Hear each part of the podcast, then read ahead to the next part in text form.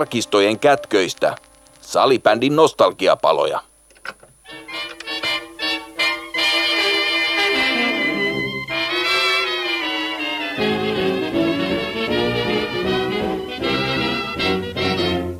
Salibändimuseon nostalgiapalojen jaksossa numero 28 nostalgisoidaan erään legendaarisen pelaajan numero 28 tarinaa. Eli jatkamme siitä, mihin Katriina Kassu Saarisen kanssa jäimme edellisessä jaksossa numero 27. Kassun värikkäiden vaiheiden lisäksi keskustelemme laajemminkin naisurheilusta ja naispalloilun asemasta. Eli tämä on osa kaksi intohimopalloilija Kassu Saarisen tarinasta.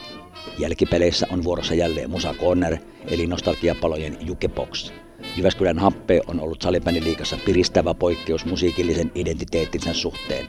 Happeelle räätälöidyt kannatus ja maalilaulut ovat olleet omiaan vahvistamaan hirviteatterin tunnelmaa ja hirvirytkettä.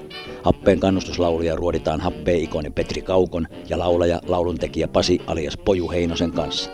Nostalgiapalojen jakson jukepoksi soittaa siis happeen kannatuslauluja. Studioisäntänä tuttuun tapaan meikäläinen eli museukko Jari Kinnunen. No hei, maajoukkueen urasta puhutaan. Maajoukkueen uras oli myös varsin mittava. Päästi debytoimaan maajoukkueessa jo rivaripelaajana silloin ohi vaikka klassikin aikaa 97-98. Maaotteluita tilillä se on kaikkiaan 83 kappaletta ja edustit Suomea kaikkiaan viisissä MM-kisoissa. Sulla on yksi MM-kulta se 2001 sieltä Latvia Riikasta ja kolme hopeita ja yksi pronssi. Millaisia muistoja ja tarinoita noita maajoukkueen ajolta sulla on? Et muistellaan ihan erikseen se Riika, mutta mitä jäänyt maajoukkueen toiminnasta mieleen?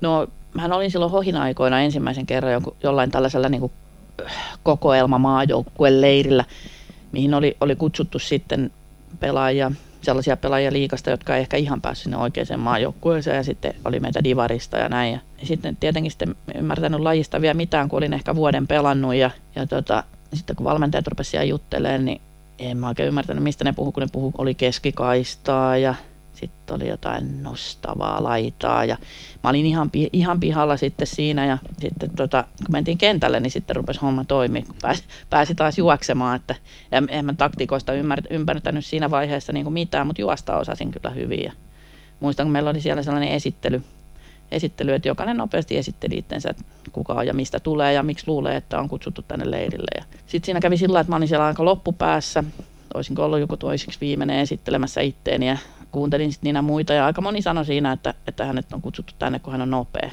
Sitten tuli mun vuoro, niin mä hyvällä itseluottamuksella siinä sanoin, että mut, mut on kutsuttu tänne sen takia, koska mä oon tosi nopea. No sitten ne kaikki mulkoili mua siinä tosi, ei hyvä vaikutuksen heti, mutta sitten päästiin sinne kentälle, niin olisiko ollut sitten Turpeisen Jona tai joku näitä Jospan, Jospan tyttöjä, niin sitten oltiin sitä vähän aikaa oltu, niin tuli sanoa, että joo, kyllä sä oot oikein, sä oot tosi nopea. Mutta, mutta heti, heti meni kyllä hyvällä itseluottamuksella siinä vaiheessa, vaikka mitään ymmärtänyt mistään, niin, niin meni, että on joskus Muukkosen Mikan kanssa näitä muisteltu, että kun se oli oikeasti niin kuin mulla olisi hebreaa puhuttu siinä, kun en mä tajunnut yhtään mitään, mihin mun olisi pitänyt mennä, kun puhuttiin keskikaistoista ja muista. Niin. Mutta ehkä ne termitkin on eri puolella Suomea ollut vähän sitten erilaiset siinä vaiheessa, ennen kuin se on ruvennut vakiintua. Että paljonhan niitä, niitä liberopelejä ja muita lainattiin muistakin lajeista.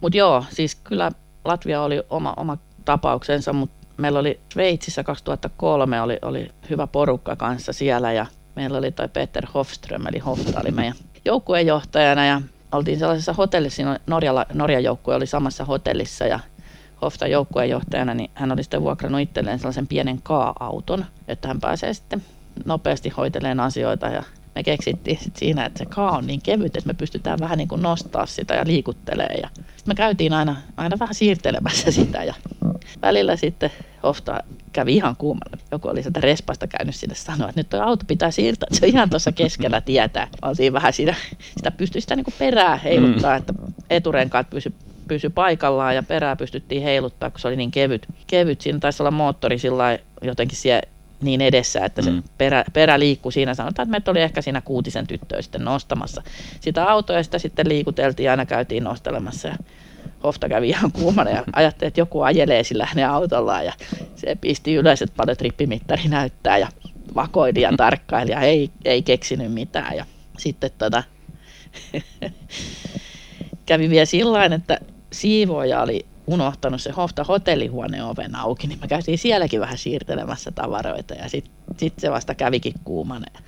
Sitten loppujen lopuksi viimeisen pelin jälkeen niin Suomen kuvausryhmä, en muista mahtoko olla Reo Tiiainen Mu- Todennäköisesti, on, niin. on var, joo, oli. Reo Tiainen siinä sitten kameraryhmän kanssa ja sitten ne otti kuvan, kun me viimeisen kerran sitä autoa siinä nostettiin ja sitten oli, olivat sitten näyttäneet Hoftalle, Hoftalle tänne tässä on nyt paljastus, että miten se sun auto on täällä niin kuin, vaihtanut sitä paikkaa ja sitten se tuli sinne meille hotellille ja siellä se hyppi oikeasti tasajalka. Se otti sen kyllä ihan huumorilla, mutta se oikein hyppi tasajalka, että Mutta huumor, huumorilla otti kaiken ja ja se, se, oli, se oli hauska, hauska reissu niin kuin kaikella tapaa, että kun ne norjalaisetkin oli siinä, niin niidenkin kustannuksella vähän laskettiin. Semmoista pilkesilmäkulmassa leikinlaskua, puhuttiin Turskista ja, ja, ja tällä. Ja, tällä, mutta pelit ei siellä mennyt niin kuin ihan putkeet. Johdettiin 4-1, kun me johdettiin välierässä Ruotsia vastaan ja sitten loppujen lopuksi niin kuin hävittiin. Että meillä oli niin kuin ihan kaikki hanskassa ja sitten en, en ymmärrä, että mikä hirveä hätäily siinä tuli. Ja tuli esimerkiksi sellaisia, että oli käyty läpi, että millainen vapari heillä on ja sitten ne teki sen ja sitten tuli maali. Mm. Vaikka me oltiin niin kuin käyty se, että kuka tekee mitäkin ja siinä meni niin kuin sit siinä lopussa ne ihan kaikki, kaikki pieleen, mutta pronssia, pronssia tuli sitten sieltä. Se oli... siinä, siinä oli vielä 4-1 tosiaan johditte ja hävisitte sitten tota, niin 5-4, kun se päättyi. päättyi. Ja siinä oli kaksi viikkoa aikaisemmin lätkämaajoukkueelle, oli käynyt, käynyt samalla tavalla Ruotsia vastaan, johtiko ne jopa 5-0 ja, ja hävittiin Joo. sitten, sitten, niin se oli, se oli tavallaan karu juttu. Mutta vielä tuohon Hoftaan liittyen, muistan, olin itsekin siis kisossa ne loppupäivät ja muistan, mä tiesin, että teidän Jäynän, Jäynän ja Hofta kävi aina mulle välillä tilittämässä, että mikä hitto siinä oli. Hoftalla on hauska, kun se on vähän huono suomi, Joo. ruotsinkielinen, että Joo. mikä siinä on, kun auto liikkuu itsestään ja tavarat vaihtaa paikkaa. Joku mystiikka se mullekin kävi sitä ja mä naureskelin sisäänpäin, että, että niin, katsotaan mihin tämä johtaa. Hauska jäynä kyllä. Joo, kyllä ne, ne oli niinku hauskoja juttuja kyllä niinku silloin ja olihan niitä muitakin, että sitten kun me oltiin 2005 oltiin siellä Singaporessa, sekin oli, palataan vielä noihin mun loukkaantumisjuttuihin, niin, niin tota, siinähän siinähän kävi sillä että meillä oli marraskuussa 2004, meillä oli, oli maajoukkueen leiri tuolla Mosahallilla ja yövyttiin siellä ja mulla rupesi keskellä yötä sattuu vatsaa ja hirveästi ja siitä sitten jotenkin pääsin kömpimään sinne huollohuoneeseen ja yritin sanoa, että nyt pitäisi varmaan mennä sairaalaan. Ja ne sitten soitti sinne ja sieltä sanottiin, että ei, että nyt on niin kova vatsatautia liikkeellä, että ei, että sinne vaan. Ja jää, jäät sinne vaan. Ja, no sitten ne soitti vielä myöhemmin uudelleen ja sitten mä sanoin, että ei, että mä en pysty niin liikkua enää, että nyt ei, ei pysty, en, evääkään en pysty liikuttaa. Ja, no sitten jotenkin selvittiin siinä aamuun ja sitten pääsin kyydillä kotiin ja sunnuntai-iltana ja, tai olisiko ollut iltapäivää. Niin tota, sitten siinä kävi, kävi sillä että mä sitten jouduin sitten sairaalaan vielä samana iltana.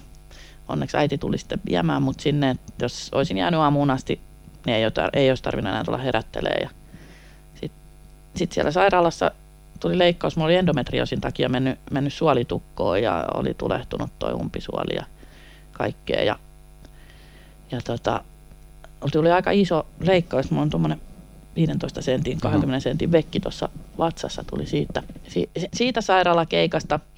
Mutta että niin sisukas olin ollut, että olin siellä maajoukkojen vielä harjoituspelissä niin kuin pelannut ja vähän valitellut kyllä Pulkkisen Sepolle, että nyt on pikkasen on huono olo. Mutta sekin ehkä niin kuin kuvastaa sellaista ajatusta itsestä niin kuin superihmisenä mm. ja sellaisena, että mulle ei niin kuin voi tapahtua mitään tai ei mitään, koska ed- edellisellä viikolla mulla oli ollut siinä jo huono olo sarjapelissä. Mä olin käynyt oksentamassa kesken peliä ja sitten takaisin vaan peliä jatkaa.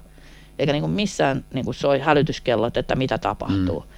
Ja oli ollut vähän sellainen huono huono niin kuin kunto, että mulla vähän loppuu niin kuin bensa aina kolmanteen erään ja sit, sitä, sitä hoidettiin sitten ylikuntona, että nyt pitää tehdä harjoitusohjelman sitä varten, että otat vähän iisimmin ja, ja tota, sitten se paljastui tietenkin, sen saira- tavallaan se sairaus mm. oli siellä niin kuin aiheut, aiheuttanut sen ja tuli se siinä marraskuun lopussa se iso leikkaus. Sitten mä muistan, kun täällä oli noin tyttöjen MM, ekat MM-kisat oli Tampereen areenalla. Joo, 2004. Joo niin sinne mä sain sitten lääkäriltä kinuttua luvan, että mä pääsen katsoa sitä finaalipeliä ja sitten mut työnnettiin sinne, sinne tota Petra Mäntynen ja Veera Molka kävi hakemaan mut sairaalasta ja työnsi mut sinne sillä pyörätuolilla sitten katsoa, katsoa sitä peliä. Ja voi maha oli vielä tietysti niiden, kun oli saanut sitä vaan suoneen ruokaa ja tällainen, niin niin oli vielä maha sekaisin, että mä olin itse asiassa vaipoissa sitten vielä Ai siellä katsomassa, kun ei toi, toi suoli toiminut. Ja se oli semmoinen varmuuskonsti, ettei tule ruskeita raitoja sinne areena katsomoihin. Mutta sen muistan, että, että pääsin sitten katsoa sitä peliä ja oli todella jännä ja taisi olla Raakel Räsänen, joka siinä oli ihan avopaikka ja harhautti maalivahdin ja pikkasen ohi. Oli niin lähellä siinä, että ei Suomi olisi voittanut niitä mm. ensimmäisiä kisoja. Mutta Ruotsi vei sitten sen finaalin, tai maalin erolla. Maali, joo, Joo. niin se taisi olla. Ja siellähän oli tosi, siis siellä oli Kujala, Kujalat oli ja oli tota, ö, Alangot oli ja sitten meiltä oli, oli Raakka Räsästä ja siis niin kuin, oliko Jenni Nikkasta ja, Oli, oli ja tällaisia, niin että siellä oli niin kuin tosi, tosi hyvä joukkue vielä Suomella. Kyllä. Suomella siellä niin kuin pelaamassa, että se oli niin kuin sellainen, mikä on myös jäänyt, jäänyt mieleen myös sen sairaan osalta. Mutta sitten tosiaan siitä, kato superihminen lähti sitten reenaamaan siinä, kolme viikkoa piti olla tekemättä mitään ja sitten lähti reenaamaan ja sitten mehän päästiin silloinkin sinne Eurooppa-kappiin, koska me oltiin voitettu se edellinen vuosi. Et siinä oli sitten, se oli siinä vuoden vaihteessa taas, olisiko ollut tammikuun ekalla viikolla. Niin tota, puolitoista kuukautta sen jälkeen niin mä pelasin sitten siellä. Mutta sieltähän me saatiin pronssia, että kyllähän mulla niinku siellä sitten rupesi tiet- totta kai luonnollisista syistä piiputtaa, että mm. ei jaksanut ihan täysillä, täysillä vetää. Mutta sitten keväällä toukokuussa niin 2005 niin mä olin sellaisessa kunnossa jo siellä Singaporessa, että mä olin All-Stars-pelaaja. Mm. Et nyt jälkikäteen kun ajattelee sitä, että miten niin kuin siihen on pystynyt ja miten niin kuin yli, ylipäätänsä silloin niin kuin pystyi, että, että oli työtä ja oli, oli kaikkea. Mäkin valmensin klassikissa junnuja ja, ja naisten kakkosjoukkuetta ja niin kuin sitä virtaa riitti niin kuin ihan älyttömästi ja kävin viheltämässä sitten viikonlop- vapaa- ja viikonloppuja, niin toimin vielä erotuomarina ja oli maajoukkuepelit ja leirit ja sitten vähän pelasin tennistä ja siis ei niin kuin tänä päivänä, kun katsoo taaksepäin, että miten sitä virtaa on niin riittänyt, mm. eihän siinä ollut mitään niin kuin tolkkua, että olisi, niin kuin, olisi vähän järkevämmin niin kuin jakanut sitä, sitä tekemistä, mutta sitä intoa vaan oli niin, niin paljon, että, että kaikkea piti niin kuin tehdä ja mistään ei osannut, osannut luopua. Mutta nyt tämä vähän harhautui. Ei, joo, joo. Ei, siitä- hyvä, hyvä, hyvä muistelu. Pohtinut sitä, silloin oli vähän niin kuin kaikki perattu sitten Suomelle maailmanmestaruuteen silloin 2005 si- siellä Singaporessa, mutta kuitenkin sitten finaalissa Sveitsillä hävitti. Niin mikä, mikä siinä sun mielestä meni pieleen? No siinä meni pieleen se, että mehän oltiin A-sarja noista huippujoukkueista ainoa, joka pelasi siellä ulkoilmahallissa. Mm. Ja se kieltämättä veti mehut. Et mä en tiedä paljon siellä oli lämpöä, mutta itsellä ainakin mä yritin juoda niin paljon kuin vaan niin kuin, Siellä oli yli 30, lähellä 40 varmaan niin kuin välillä. joo, joo. Et, et siinä ilmassa pelata se kolme kertaa 20. Ja siellähän pidettiin siis pieniä taukoja sen takia, että maalivahdit sai, sai niin kuin huilata, mm. huilata vähän ja ottaa vettä. Et, et ne oli niin kuin ihan älyttömiä ja ainakin Tanskalta kaksi pelaajaa vietiin Niin oli. vietiin sairaalaan tiputukseen, kun oli niin kova nestehukka, että se oli niin kuin täysin älytön. Joo, siihen piti sinne nesteytykseen ihan erityisesti kiinnittää huomiota. Joo, joo. Meilläkin, meilläkin oli joka aamu punnitukset, että piti katsoa, että ei ole liikaa tippunut painoa. Sitten piti juoda, juoda ja, ja suolaa otettiin ja kaikkea. Et meillä oli kyllä hyvin pidetty siinäkin huolta, että meillä oli niin kuin ravintoluonnot ja, ja tällaiset, Pulkkisen Seppo oli, oli niin kuin sillä täsmällisesti hoitanut ne, että meillä on niin kuin se tieto siitä, että miten pitää valmistautua. Mutta se, että, että Ruotsi ja Sveitsi ei joutunut tähän, tähän tota, tällaiseen rasitukseen kuin me, niin sitä mä en vieläkään tiedä, että minkä takia se, se oli niin kuin sillä että Mm. oliko, oliko se jotain poliittista peliä vai, vai, hyvin olla. vai, Mm. vai mitä siinä tapahtui, mutta mehän välierissä voitettiin sitten Ruotsi. Mm. Taisi olla kolme, kolme yksi vai 3-1, 3-1 joo, ehkä oli. Joo. Ja tota, se oli meiltä niinku ihan, ihan huippupeli, Kyllä. mutta sitten seuraavana päivänä, kun mä olin Sveitsiä vastaan, niin sitten oli, oli vähän jo, Evät syöty. niin, oli vähän jo, mä muistan vielä siellä ulkoilmapelissä, kun, kun tota Irina Peltola oli, oli katsomassa siellä, et se siitä katsomasta huikkas mulle, että sanon nyt, että teidät pitää ottaa vaihtoa. Ja et ei peluteta, se oli Latviaa vastaan se peli ja me voitettiin se joku 9-1 tai 9-0. Et siinä ei ollut niinku mitään sellaista hätää. Et, et siinä ehkä pelutettiin myös liian, olisi pitänyt kierrättää Mm. paljon enemmän. Et sit kolmannessa erässä pelattiin Elisa Simosen kanssa esimerkiksi puoliksi sitä yhden kentän, kentän oliko nyt laitaa vai sentteriä vai mitä.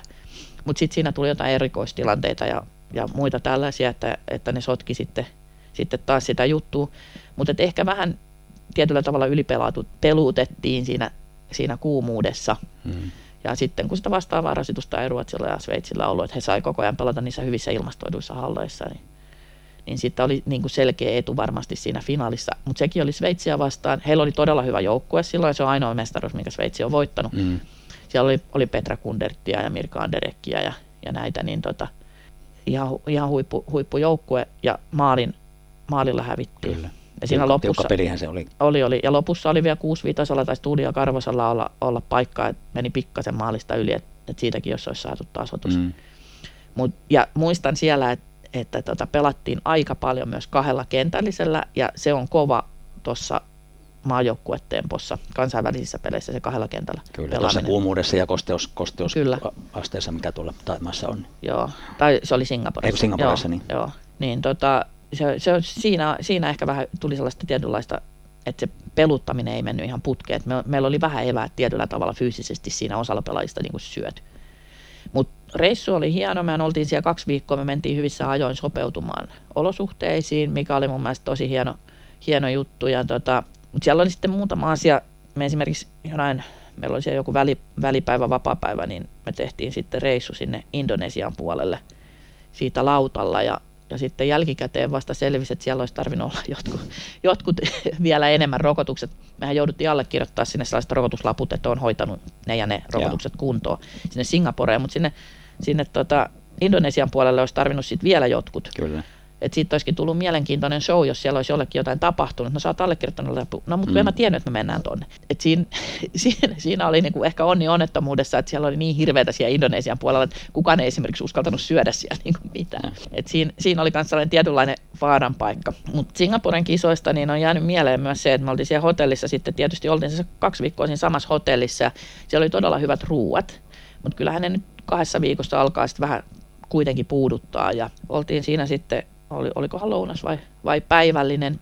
Ja mä sitten siinä söin jotain sellaista riisi, riisikakkupullaa, mikä nyt siinä olikin vähän sellainen, sellainen erikoisen näköinen vaalea juttu. Ja siinä sitä sitten tyytyväisenä söin ja sitten sanoin, että kyllä tämäkin maistuu niin kuin ihan paperi, että ihan maistuu sille, niin sitten taisi olla Pöntisen Mia siinä mun vieressä, kun katteli sitä ja sanoi niin, että tuossa on tuollainen muffinseissa on ne sellaiset, sellaiset paperiset suojat, että toi kuuluisi varmaan ottaa siitä pois, niin mä olin siinä sitten pistellyt ne, ne tuota, Kaikki ne päivineen. niin kaikki ne päivineen, päivineen siinä ne paperit se riisi, riisin kanssa, että ei ollut ihmekään, että vähän maistui, maistui sitten paperille. Ja, ja kyllähän siellä oli muutenkin ekan peliin, kun Singaporessa mentiin, niin Ulmasen Mario oli ensimmäinen MM-kisapeli, niin hän oli jättänyt sitten varmuuden vuoksi noin pelikengät hotellille ja siinä piti sitten huollon lähteä hakemaan niitä. Oli vähän pidempi matka, niin melkein, melkein myöhäistä, että meinasi, meinasi jäädä siinä sitten ensimmäinen erä Ulmaselta välistä. Mutta tota, hauskoja, hauskoja juttuja ne on nyt niin kuin, ja sielläkin meillä on niin kuin tosi sellainen niin kuin hyvä, hyvähenkinen porukka ja kaikki, kaikki meni niin kuin muuten hienosti, mutta tosiaan se jäi vähän harmittaa, että mitalin väli oli siinä väärä. Joo, ja nyt näistä kannattaisi ottaa oppia, tai pitää ottaa oppia nyt taas, kun pelataan seuraavat kisat, eikö naisten seuraavat kisat ole, ole tuolla Aasian puolella, niin Joo, käsittääkseni on Singaporessa, jos Joo. vaan tämä tautitilanne Mm. sen sitten sallii. se on vähän eri, erilainen valmistautuminen otteluihin ja ylipäätään niin kisareissuun ihan eri juttu kuin täällä Euroopassa tutummissa ympyrissä pyöritään. Oh, joo, kyllä. Mut hei, sitten toi, mikä säästettiin tähän maajoukkuetoiminnasta sokerina pohjalla, niin Latvia-keissi, eli tuo Latvia 2001 MM-kulta, Suomen naisten viimeisin arvokisakulta, varmasti niin kuin yksi mieleenpainuvimmista maajoukkue, sun omista maajoukkueen muistoista ja ylipäätään niin salibändin historiassa. Nostalgiapalojen 18 ja 19 jakso käsitteli nimenomaan tätä Latvia-keissiä ja, ja sieltä se on käsitelty melko perusteellisesti, mutta nyt sun näkökulmaa, että minkälaisia fiiliksiä sulla on jäänyt mieleen ja, ja kuitenkin voititte varsin erikoisten ja värikkäiden vaiheiden jälkeen tuon maailmanmestaruuden, niin minkälaisia muistoja ja mietteitä tuo kisareissu sussa näin jälkeenpäin, reilun 20 vuoden jälkeen herättää? No tietysti pääasiahan oli se, että voitettiin, voitettiin maailmanmestaruus. Et se oli, oli meillä niin kuin tavoitteena.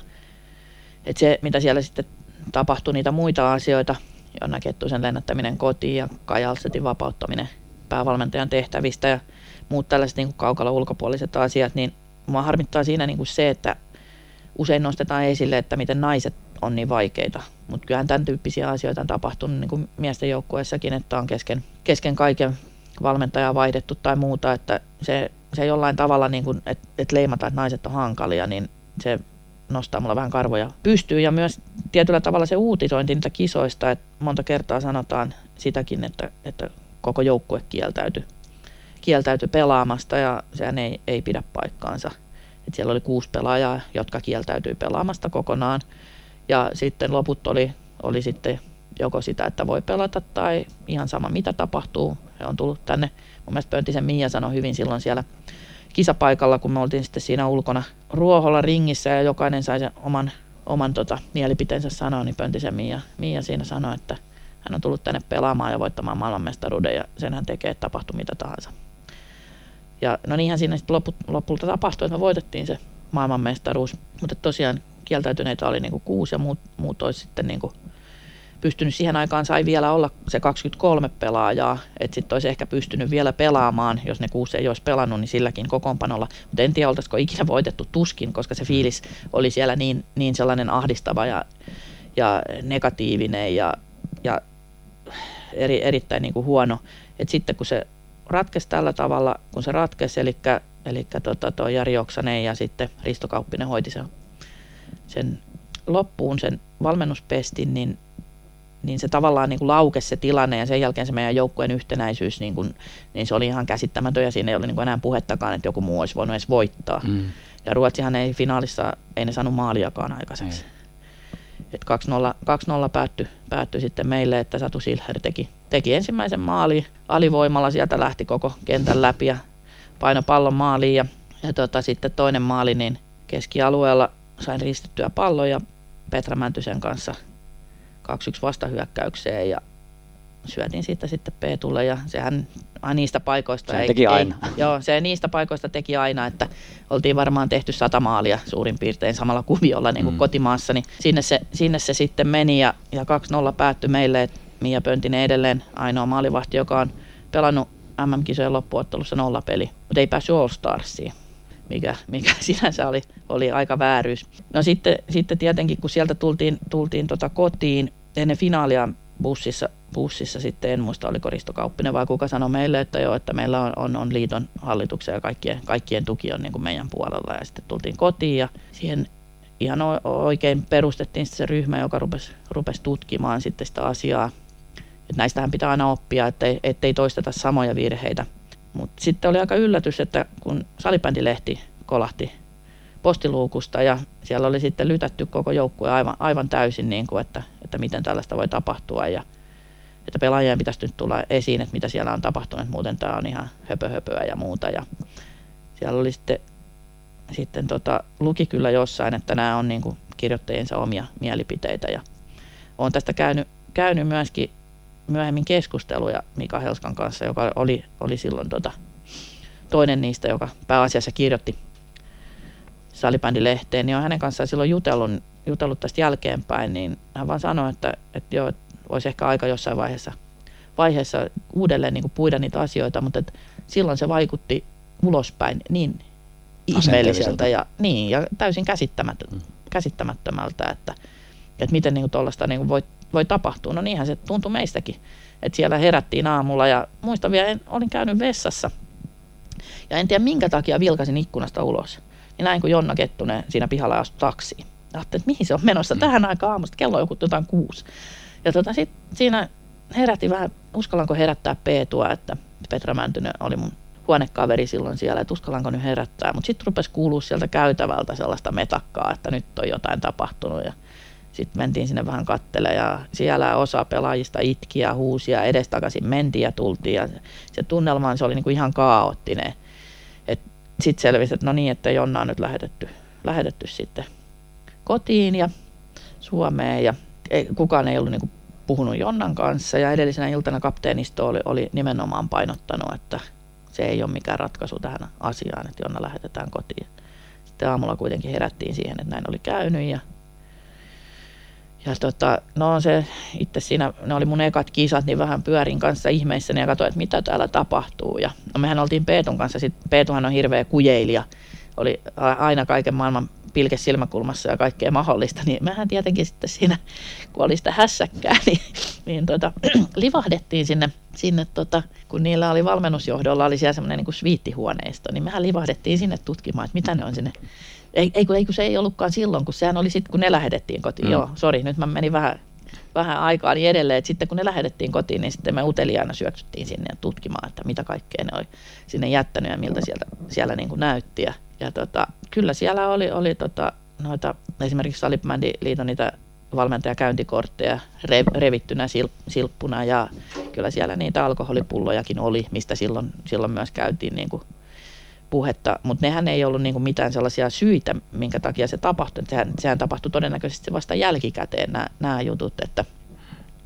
että olisi mielenkiintoista puida sitä asiaa sen sen aikaisen joukkueen kanssa, että mitä kukakin niin kuin muistaa. Että mm. Kyllähän ne muistot on erilaisia, niin kuin siinä nostalgiapalojen jutussa, jutussakin, missä haastattelit sitten, niin, niin Kai Aastet muisti täysin eri tavalla sen, sen asian kuin mitä sitten Jari Oksanen, että kuka, kuka sen Jonnan kotiin lähettämisestä oli, oli päättänyt tai vastannut, niin heilläkin oli täysin erilaiset muistot ja kyllä mun, mun muistot vastaa enemmän sitä Jari Oksasen, Oksasen niin tota, muistoa, että mielenkiintoista olisi nyt niin kuin käydä 20 mm. vuoden jälkeen niitä, mutta totta kai oli hyvä, kun käytiin, niin käytiin niitä asioita tai tutkittiin niitä asioita, että pystytään niin välttämään tällaisten tilanteiden kärjistymistä itse olin siinä sihteerinä siinä selvitystyöryhmässä, niin periaate tietenkin oli, oli oppia siitä, mutta että saada se niin kuin mahdollisimman niin kuin monipuolinen näkökulma ja, ja se totuus esiin, että, että aina kun yksi kertoo, niin se kertoo sen oman kokemuksen ja mm. jokainen henkilökohtainen kokemus on niin kuin, niin kuin oikea ja, ja ei voi sanoa, että sä, sä, sulla on väärä kokemus, jokaisella on niin kuin aito, aito ja oikea kokemus, ja se, mutta se on henkilökohtainen ja sitten kun ne yhdistellään 30 tai 40 ihmisen kokemuksia, niin sitten voisi olettaa, että, että sieltä löytyy joku niin kuin absoluuttista totuutta, ei ole, mutta, mutta kuitenkin sellainen niin kuin mahdollisimman oikeudenmukainen näkökulma ja, ja, ja, kuva sitten siitä tilanteesta. Joo, kyllä Et, just. Ja olisi mielenkiintoista, mulla on ne nauhat tallella, en ole itsekään, mulla sellaista nauhuria enää olekaan, olekaan mutta että olisi kyllä oikeasti niin kuin mielenkiintoista kuunnella podcastina, niitä ei ruveta julkiseen, kun oli aika karuja keskusteluja, mitä käytiin, ja oikeasti siellä niin kuin moni itki, kun muisteli sitä, sitä tilannetta, minkälainen se oli, ja että se on ollut oikeasti niin kuin, niin kuin sillä järisyttävä, ja niin kuin Kauppisen Ristosta kuvasi, kun hän tuli paikan päälle, niin se oli niin kuin kauhujen talo, ja niin kuin koke, tuossa itse sanoit, että, että se oli aika kaoottinen se tilanne siellä. Joo, se oli täys, täysin niin kuin, kaoottinen, että jos siinä tilanteessa olisi pitänyt lähteä pelaamaan, niin eihän siitä olisi tullut yhtään mitään. Että tota, ja pidän tosi hyvänä asiana, että niitä niin kuin ruvettiin selvittää, mutta itse muistan sen, kun olin kanssa siellä siellä taisi tota, kaksi kertaakin, muista, muistelisin, että kävit, kävitkö? Ei, eikö mä taisi olla vaan, vaan kerran. Kap, kapteenisto taisi joo, olla kahteen kertaan. Joo, kapteenisto saattoi olla, olla joo. kahteen kertaan. Joo, mä en silloin ollut, ollut ja toi Ari joo, Ari joo. Niin tota, mä muistan, että mua jäi siinä niin kuin, jollain tavalla kalvamaan se, että multa kysyttiin, että ketkä ne oli ne pelaajat. Väärinkäsitysten välttämiseksi Kassu Saarinen halusi vielä jälkeenpäin tarkentaa Latvian MM-kisojen tapahtumia seuraavasti. Vain kuusi pelaajaa kieltäytyy kokonaan pelaamasta enää Alstetin alaisuudessa. Osalle oli se käynyt kompromissiratkaisu ja lopuille mikä tahansa vaihtoehto, kunhan vain päästään pelaamaan. Kaikilla joukkuessa oli oikeus ja mahdollisuus omaan kantaansa. Sen jälkeen päätökset ja toimenpiteet teki muut, eli käsittääkseni liiton hallitus. Näin jälkeenpäin toivottavasti aika on sillä tavalla niin kullannut muistot, niin kuin mun mielestä pitäisi. Ja, ja tota, niin, että tosiaan selasin itsekin noita salibändilehtiä ja kyllähän siellä oli, oli, että himmeää kultaa ja niin edelleen. Mutta että kyllähän totuus, varsinkin näin jälkeenpäin, kun, kun tietää tarinan ja, ja tietää lopputuloksen, niin totuushan on, että toi oli vielä, niin kuin, vielä kovempi suoritus teiltä siinä paineessa ja siinä tilanteessa voittaa maailmanmestaruus, kun jos tilanne olisi ollut seesteinen ja, ja niin kuin su, olisi kaikki mennyt suunnitellusti. Että siinä mielessä vielä isompi niin kuin, niin kuin hatunnosto ja respekti tuosta saavutetusta maailmanmestaruudesta kuin mitä se olisi niin kuin normaaliolosuhteessa tullut. Joo, kyllä varmasti, mutta mä väitän, että se vaikutti myös monen, monen siellä olleen pelaajan uraan sit niin kuin ju, ju, just nämä syytökset ja, ja, ja tällaiset, että, että se vaikutti niin kuin henkisesti niin kuin monen, koska mä tiedän, että mulla itselläkin oli, oli silloin niin kuin joissain tilanteissa sit myöhemmin kynnys esimerkiksi, jos multa kysyttiin, että, että millaista siellä niin kuin on, niin mulla oli tavallaan kynnys sanoa ja tuoda esiin niitä asioita, koska mä koin, että sitten taas sanotaan, että naiset on niin hankalia. Mm. Ja sama siinä sitten sanotaan, että kymmenen vuotta sitten esimerkiksi, kun mä yritin puhua siitä, että, että naisilla ja miehillä pitäisi maajoukkueessa olla niin kuin samat korvaukset, päivärahat ja, ja muut, niin sitten taas tuli niinku sellainen, että no ei naisille, että sä oot tyhmä, sä et tätä. Et no nyt ilmeisesti tällä no, hetkellä jo. on viimeiset Kyllä. kaksi vuotta ollut jo, jo. jo samat, mikäli on ymmärtänyt oikein, mutta et, et silloinkin tuli taas sellainen, että no te naiset, te naiset, ette te tarvii mitään ja te olette niin huonoja ja, ja niin kuin tällainen, niin kyllähän si, se on vähän sama kuin se mun jalkapallo, jalkapallotarina, mm. että et, et minkä takia sen sukupuolen takia niin kuin joku olisi huonompi mm. tai muuta. Ja minkä tai niin, hankalampi. Niin, hankalampi tai just miksi sanotaan, että naiset on vaikeita, että siellä Latviassakin tapahtui sitä ja tätä. Mm. Joo, se ihan, olet ihan oikeassa siinä, että, että sillä oli varmasti vaikutusta myös sillä tavalla, että, että olihan naisten maajoukkueelle tosi vaikea löytää valmentajaa sen jälkeen. Ja se varmaan vaikutti sitten ylipäätään niin kuin naisten valmentamiseen ainakin jonkun aikaa, aikaa että tota, niin siellä aika moni aprikoi, että onko tämä niin tämmöinen niin absoluuttinen totuus, että naiset on vaikeita ja ei, ei niitä uskalla valmentaa tai niitä on hankala, jotenkin hankala valmentaa, niin kyllä siitä on ollut sillä tavalla vahinkoa, mutta toivottavasti nyt tänä, tänä päivänä on jo päästy sen ylite ja, ja tavallaan nyt niin kuin ymmärretään, mikä on niin kuin, niin kuin sillä tavalla oikein ja mikä väärin väärin. Joo, toivottavasti. Kyllä mä muistan, että silloin sen jälkeen, mä en muista oliko se salibändilehdessä vai oliko se sitten siinä, kun oli se pääkallo-printtilehti, mm. niin jommassa kummassa oli silloin kyseltiin niin kuin suomalaisilta salibändin huippuvaikuttajilta, että valmentaisitko Ja se oli siinä pääkallolehdessä, ei salibändilehdessä. Joo, niin taisi ollakin joo. Niin tota, eihän tänä päivänä niin kuin, kuka lähtisi tuollaista mm. niin kysymään, että sehän saman tien dumattaisi, dumattaisi ihan täysin. Et siinä mielessä on hienoa, miten on menty niin kuin eteenpäin monilla osa-alueilla ja tasa-arvolla ja mun mielestä some, somella on niin kuin iso merkitys sen suhteen, että niitä pystytään nostamaan myös niitä asioita. Että ei silloin ollut edes sellaisia väyliä, millä me naiset olisi voitu, voitu niin kuin tavallaan tuoda sitä omaa ääntä esiin. Että, tai puolustautua. Että, niin, mm. että se tavallaan Salipädi-lehti dumas meitä ja ei, ei siinä ollut sillä niin kuin mahdollisuutta niin mit, mitään sitten mm. sanoa siihen sen enempää mielenkiintoista olisi, olisi niin kuin tietää, että mit, minkälainen myrsky siitä olisi tullut, jos olisi ollut some, tämmöinen some siihen aikaan. Että se olisi voinut olla aika, aika hurjaa pyöritystä kyllä kaiken kaikkiaan. No sitä voi vähän päätellä nyt, mikä on ollut toi... Naisten, naisten, naisten niin. niin, kyllä. Kyllä. Se Pulkkisen Seppo oli sitten erinomainen, erinomainen niin kuin, niin kuin täsmä hankinta tai onnistuminen, että onnistuttiin ton tyyppinen henkilö siihen sen jälkeen sitten, sitten tota, niin viemään, viemään naisten ja naisten maajoukkuetta eteen, eteenpäin. Että, tota, niin se, oli, se oli kyllä onni onnettomuudesta löytyi tuollainen henkilö siihen. Joo, se, Sepola oli erittäin hyvin niin kuin hallussa se ihmissuuden johtaminen, kyllä. mikä usein on tällaisissa, jotka on niin kuin opettajia tai niin kuin Seppokin oli rehtori, niin he, heillä on kuitenkin se oman... taidot on niin, niin kuin, niin kuin kyllä. lähtökohtaisesti kunnossa. Kyllä. Niin kuin totesin tuossa, niin, niin todella kova, kova saavutus noissa olosuhteissa ja, ja noiden niin myllerrysten jälkeen sitten voittaa maailmanmestaruus, että tulla maailmanmestarina kotiin. Ja tota, niin tosiaan se on viimeinen maailmanmestaruus, mitä naiset on voittanut. Muutaman kerran oltu aika, aika lähellä, mutta milloin tota, niin Suomen naiset pääsee taas MM-kultakantaan? Mitä sä uskaltaisit luvata tai povata? No mä toivon, että jo seuraavissa kisoissa.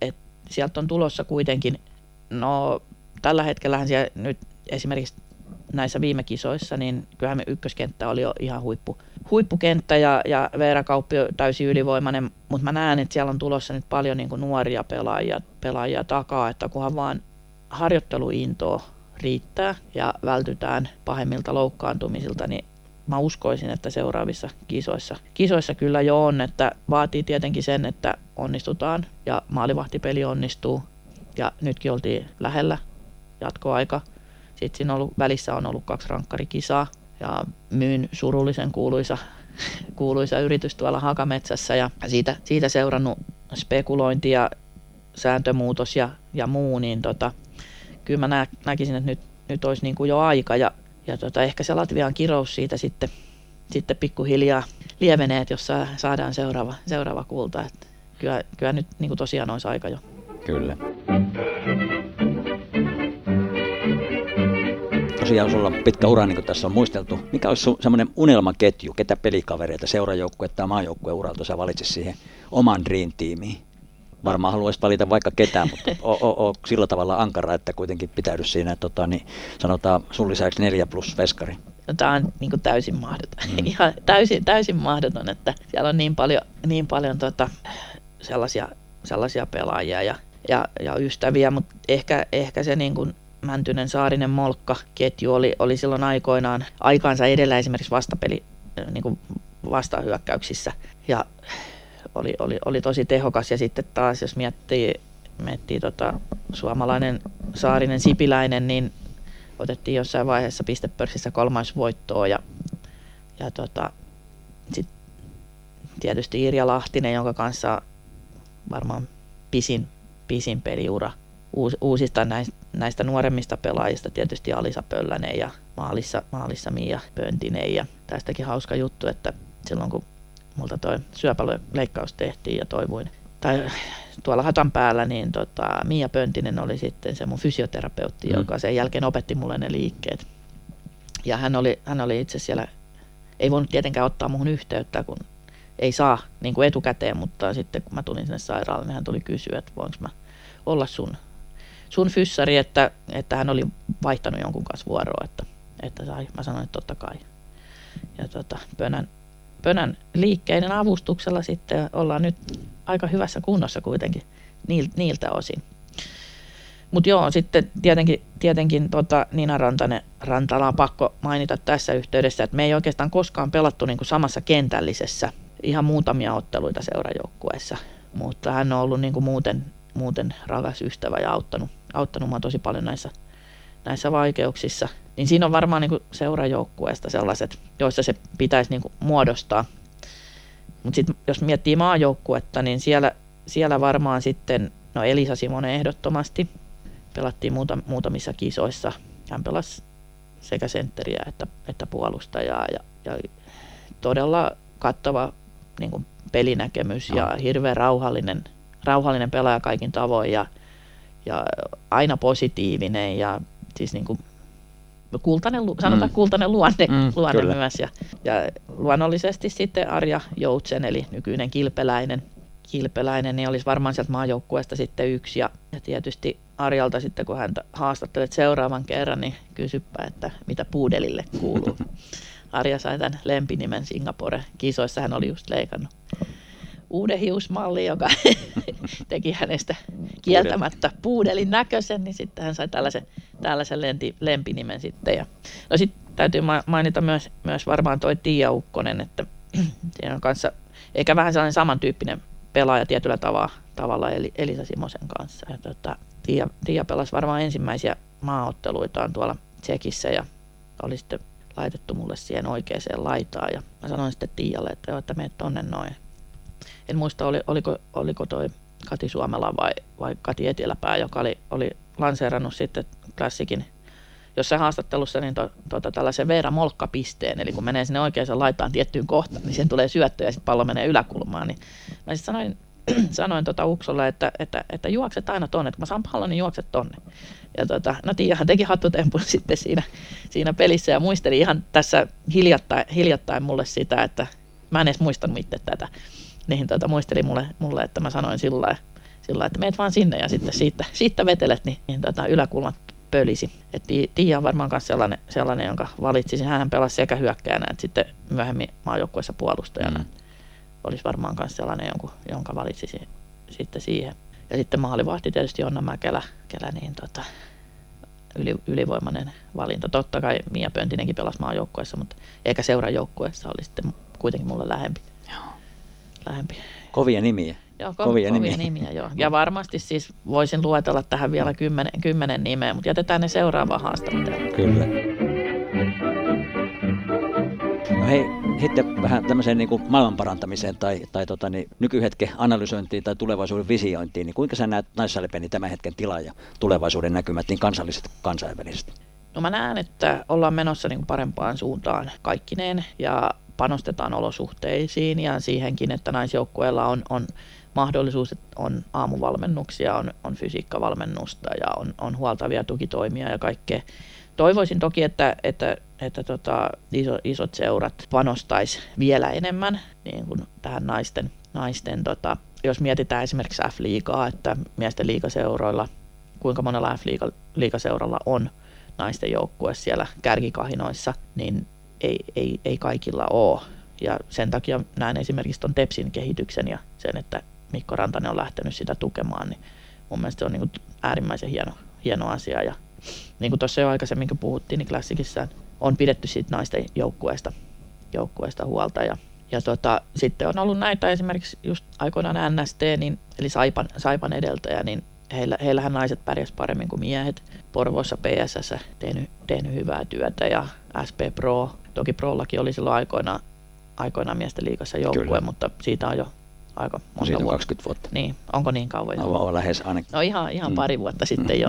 Mutta mut se, että, että toivoisin, toivoisin, että niin kuin panostettaisiin niin kuin vielä enemmän mm. niin kuin siihen naisten, koska se on kuitenkin se, missä on sitä potentiaalia kasvaa. Et mä luulen, että sitten siellä poikapuolella nyt ruvetaan olemaan jo siinä, että on saavutettu tavallaan se, se mihin päästään, että on enempää en, ei hirveästi pystytä enää, mutta tyttöpuolella pystytään niin kuin kasvattamaan vielä, vielä lisää.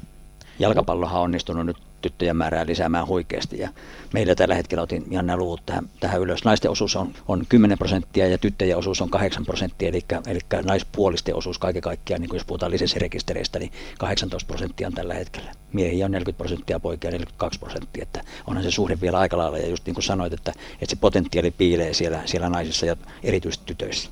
Joo, kyllä. Ja toi on, toi on niin mielenkiintoista sillä että jos mä peilaan esimerkiksi tennikseen, niin siellä meillä tällä hetkellä Tampereen tennisseurassa aikuisvalmennuksessa naisenemmistö jo, että siellä on lähes 70 prosenttia on harraste aikuisvalmennuksessa niin naisia. Et siellä on, on kyllä potentiaalia niin kuin varmasti joukkuelajeissa. Kyllä. No miten sä näet niin kuin ylipäätään naisurheilu ja naisjoukkuepalloiluaseman Suomessa ja sen kehittymisen? No mä näen, että se on kovassa nosteessa. Just mitä mainitsit jalkapallosta, niin on tehty tosi hyvää työtä, työtä sen suhteen. Ja sitten Ruotsissa esimerkiksi on tehty jääkiekossa sitä, että ne isot seurat on ottanut niitä naisjoukkoita tavallaan sinne, sinne niin kuin mukaan. Ja mä haluaisin nähdä samaa tietysti täällä Suomessakin miele- mielellään joo.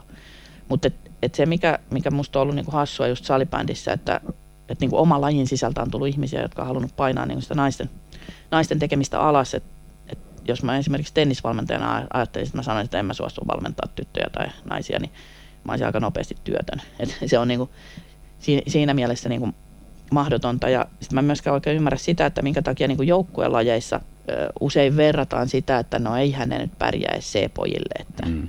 ne on niin, kuin niin huonoja. Mutta ei me kuitenkaan sitten taas, nyt on olympialaiset menossa, niin ei me kuitenkaan verrata sitä, että miten kova Iivo Niskanen hirihtää tai miten kova Kerttu Niskanen tai Krista Pärmäkoski. Ne on yhtä lailla niin kuin tärkeitä, tärkeitä edustajia Suomelle siellä, että ei niitä niin kuin arvoteta sen mukaan, että ei se Krista, sehän jäisi ihan Iivolle. Että mm lähtötelineisiin. Niin, minkä takia pitää verrata ylipäätään? Niin, minkä takia pitää mm. verrata ja minkä takia sitten joukkuelajissa tehdään niin kuin tätä vertailua mm. versus yksilölajit. Et, et se on mun mielestä vähän hassua ja just se, että niin kuin oman lajin sisältä, sisältä tulee näitä, niin mä en niin oikein ymmärrä, että, jos mä tykkään seurata salibändiä, niin mä tykkään seurata salibändiä.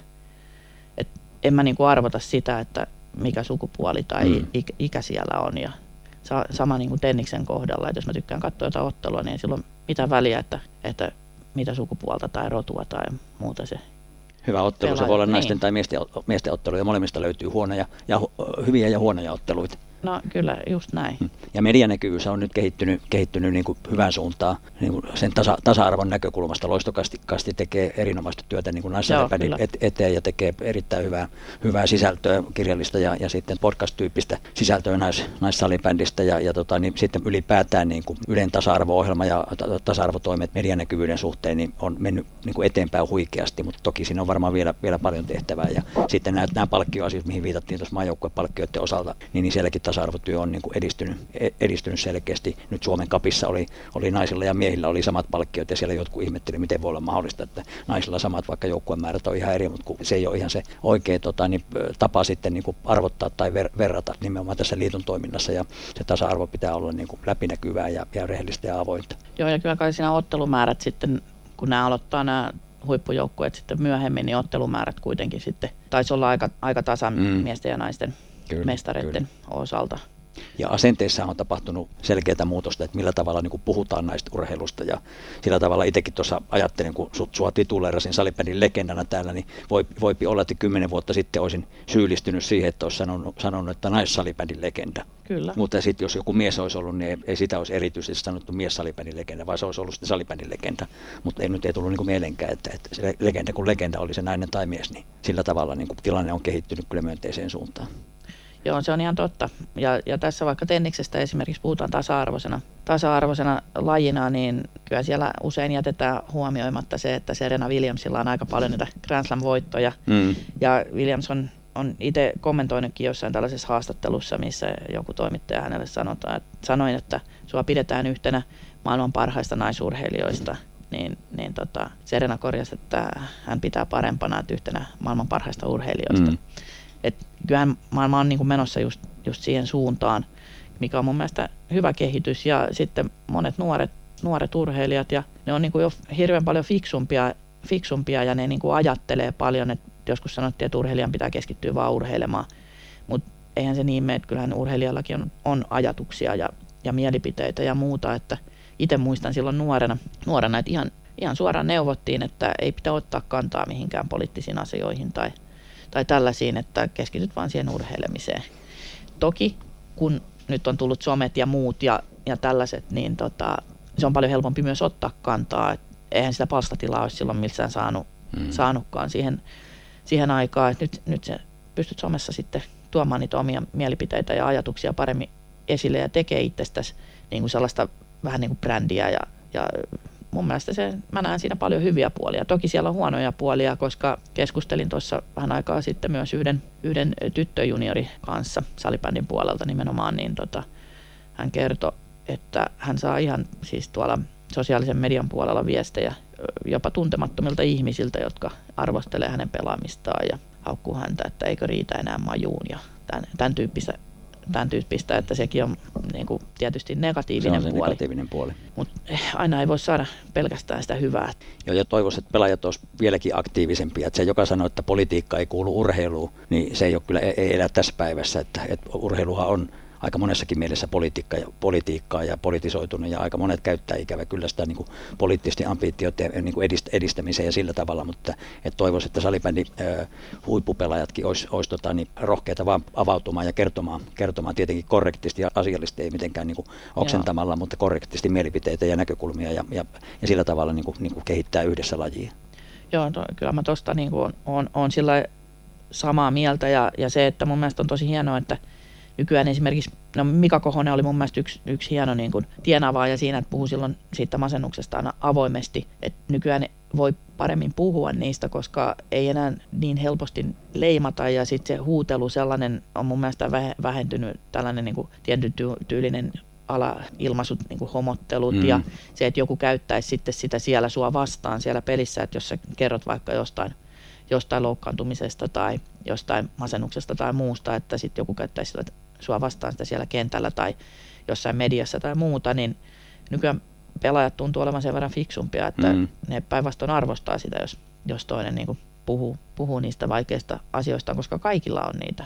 Et ihan, ihan, ihan varmasti jokaisella, että ei kukaan ole saanut niin kuin kaikkea ihan kannettuna kultalusikalla jo Veera Kauppi ja, ja kaupit, kaupin sisarukset kanssa niin kuin mun mielestä hienosti, hienosti ja aktiivisesti toimii tuolla somen puolella kanssa ja tekee sisältöä, somesisältöä ja, ja on podcastia ja, ja tota, niin on, on Instagramia ja niin edelleen, että tota vaan toivoisi niin kuin lisää. Joo, mun mielestä on erittäin hyvä esimerkki just, just tota, kaupit tähän tähän, mitä on, niin kuin, ja on siellä ollut siis muitakin, on. muitakin pelaajia totta kai, mutta mut tietenkin Veera Kauppi tällä hetkellä maailman parhaana pelaajana, niin saa ehkä sille sanomiselleen myös hiukan enemmän palstatilaa kuin Kyllä. sitten ne muut tavallaan.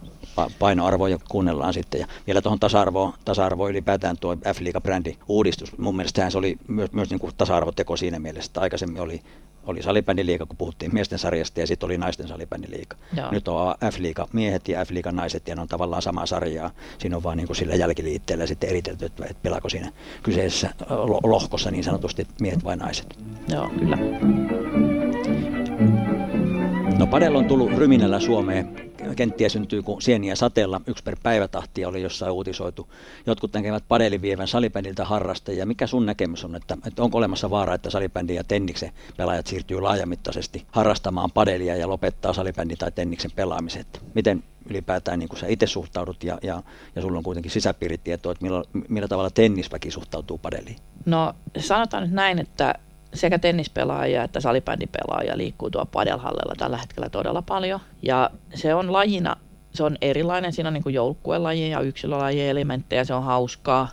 Ö, aloituskynnys on kohtuullisen matala, niin, mutta se on kuitenkin sitten taas ero, ero, ero niin kuin salibändistä ja tennisväki pääsääntöisesti suhtautuu positiivisesti. Ja nyt kun on ollut tämä pandemia-aika, niin sehän on tehnyt hyvää sekä padelille että tennikselle, että harrastajia on, on niin kuin tullut vaan lisää koko ajan.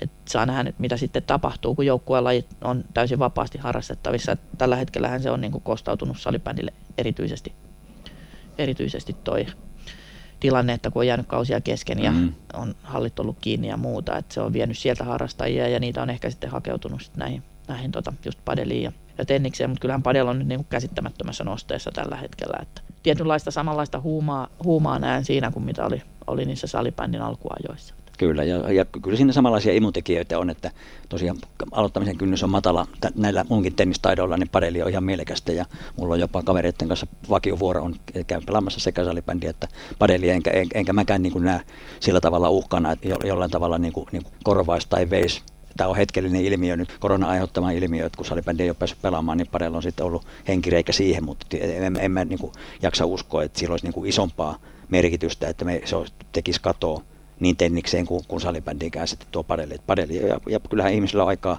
harrastaa sekä ja että. Joo, kyllä ja varsinkin nyt kun on ollut paljon etätöitä ja muuta, niin sehän on helpompi mennä pelaamaan tennistä tai padelia kuin koota joukkue salibändiin, vaikka hallit olisi ollut aukikin. Kyllä. Mielenkiintoisena anekdoottina on, on jossain Twitterissä sitä, sitä mainostinkin tai, tai paljastin, että toi Piukku Kopilofi, joka toi, toi tota, niin padelin Suomeen, niin kävi oikeasti Salibändin liiton toimistolla vuonna 2003, kun se padelia oli, oli Suomeen tuomassa ja oli vähän tuottuneena ja innokas akti, aktiivinen ja, ja puhelias henkilö kuin on, niin, niin tota, oli, oli käynyt tennisliitossa tarjoamassa padellia ja sieltä oli niin kuin näytetty ove, eli mustaa kättä, että ei, ei missään tapauksessa. Niin se tuli salibändiliittoon mun juttu sille, että mitä jos salibändiliitto ottaisi ton, ton padellin niin kuin omaan lajivalikoimaan. Siinä tarinoitiin, tarjosin kahvit ja tarinoitiin jonnin aikaa ja sitten vaan niin kuin todettiin yhdessä, että, että, että kun sitä padelli on vähän kaukana tuosta salibändistä niin kuin lajin omais, omaisena, että ei ihan, ihan sovi, sovi ja tarjosin sitä, että koitan nyt vaan sinne tennisliittoon mennä keskustelemaan, mutta niin sinne kävi, ettei kohesiota tai yhtä yhteistyötä löytynyt ja sitten 2009 hän perusti sitten Suomen padeliiton. Ja Joo. varmaan hyvä juttu niin kuin padellille, että nyt on oma, oma itsenäinen liitto, eikä ole niin, kuin niin sanotusti kenenkään, kenenkään sivukonttori.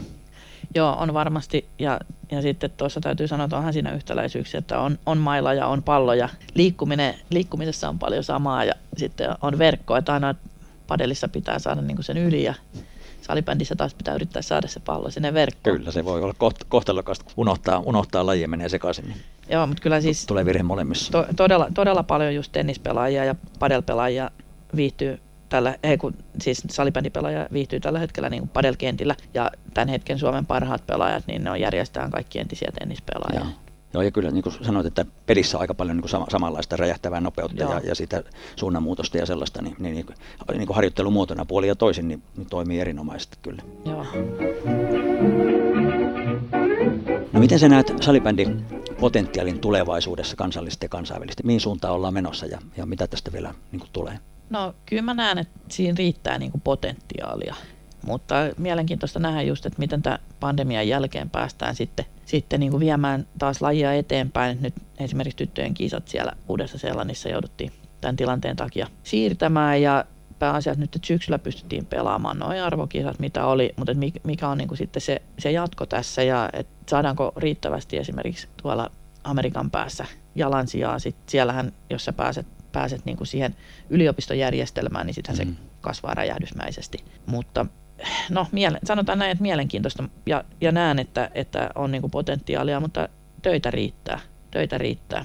Joo, ja, ja mielenkiintoista nähdä tuo Aasian suunta, miten se, miten se siellä breikkaa, ja siellä Kiinassa olisi potentiaalisia koululiikuntana ja niin edelleen, ja muutama, muutaman kerran sieltä on delegaatio käynytkin tutustumassa, ja, ja jo, joissain maakunnissa siellä varmaan niin salibändiä kyllä koululiikuntana pelataan, mutta se ei ole niin sanotusti virallisessa järjestelmässä, ja silloin kun se siinä on, niin, niin se ei ole Kiinassa vielä niin kuin, niin kuin juuri mitään, että siellä on huikea potentiaali. Ja sitten toisaalta se on miettinyt, miettinyt itse, että, että, että niin mihinkä tässä niin kuin halutaan pyrkiäkään, ja, ja ollaanko vähän liian niin kuin malttamattomia tai hätäisiä, että, että tota, niin kaiken pitäisi tapahtua nopeasti ja, ja pitäisi hirveätä niin buumia olla koko ajan, että ehkä nyt on semmoinen seisteen, seisteisempi vaihe meneillään. Miten tota, niin turvallisuudesta ja päähän kohdistuvista iskuista on viime aikoina käyty vilkasta keskustelua. Mikä, mikä sun näkemys, että onko peli ja linja, tuomarin linja ja peli mennyt liian kovaksi ja tota, linja liian sallivaksi vai mitä pitäisi tehdä sen tiimoilta?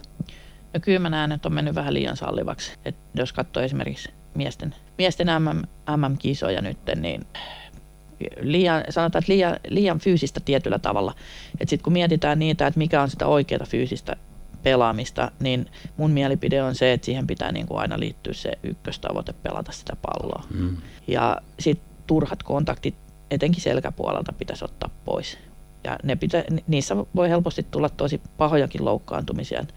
Ne pitäisi mun mielestä karsia niin kuin ihan täysin. Koska jos se tulee sieltä selän takaa, niin sä mitenkään pysty olemaan siihen, siihen niin kuin valmistautunut ja sitten pahimma, pahimmassa tapauksessa jonkun ura voi olla siinä, siinä ohi, mikä, mikä tota, ei varmasti ole minkäännäköinen tavoitetila, mutta sillä tavallaan sillä törmäävällä pelaajalla, mutta mä mietin vaan omalta kannalta, mä oon miettinyt sitä, että jos mä aiheuttaisin jollekin toiselle sellaisen vamman, että se joutuisi, joutuisi lopettamaan sen takia pelaamisen, että miltä se musta tuntuisi, niin kyllähän se nyt olisi aika kamala. Mm-hmm. Sellainen, jollain, tavalla, jollain tavalla se pitäisi saada, saada niin kuin sellainen selkeä linja siihen, että mikä on hyväksyttyä ja mikä ei, ja kaikki tietäisi sen. Ja että se olisi myös kansainvälisesti sama. Ja sitten mä toivoisin, toivoisin myös, että, että kansainvälisesti niin tota, tulisi suojalasit pakolliseksi ihan kaikille. Että itse silloin 2009 syksyllä otin, otin yhden pallon vastaan silmällä ja siinä ei ole normaali näkö vieläkään tai ei koskaan palaudu normaali näkö, näkö siihen silmään, niin mun mielestä se lasihomma olisi niin kuin ehdoton edellytys tuohon. Se olisi lasipakko kaikille, on mun mielipide.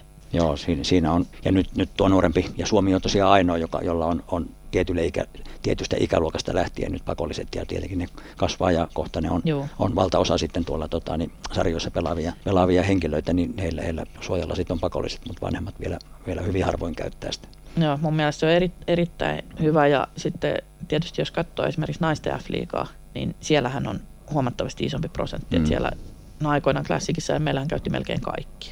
Mutta se varmasti tuolla mun silmällä oli oma osuutensa siihen, mutta naisten puolella ylipäätään, niin siellä käytetään, käytetään paremmin. Joo. Toki pelaajatkin on osittain sit nuorempia, mitä, mitä miehillä tällä hetkellä, mutta mut pitäisin sitä pakkoa kaikille niin kuin ihan suotavana. Joo, ja se varmaan kansainvälinen liitto, liitto pohtii ja miettii sitä, että voisiko sen niin kuin viedä tai rantauttaa sitten myös muihin maihin, että se, että Suoma, pelkästään Suomessa sitä käytetään ja se on meillä niin kuin pakollinen tällä hetkellä niin sanotusti puolipakollinen, niin, niin, niin sehän ei vielä niin kuin koko maailman kuvassa niin ole vielä kovin paljon joka. Joo, mutta pik, pikkuhiljaa sitten mm. eteenpäin, niinhän se nhl meni kypärä, kypäräpakkokin. Kyllä. Ajoittain vähitellen eteenpäin. Juuri näin. Mitä, vieläkö sun arkeen nykyään kuuluu salibändi tai tennis tai miten ne kuuluu? No salibändi kuuluu arkeen sillä, että tällä hetkellä on, on tota, mukana klassikin T14 joukkueen valmennuksessa ja heidän kanssaan on huomenna keskiviikkona lähtö Eerikkilä urheiluopistolle maajoukkuettie tapahtumaan.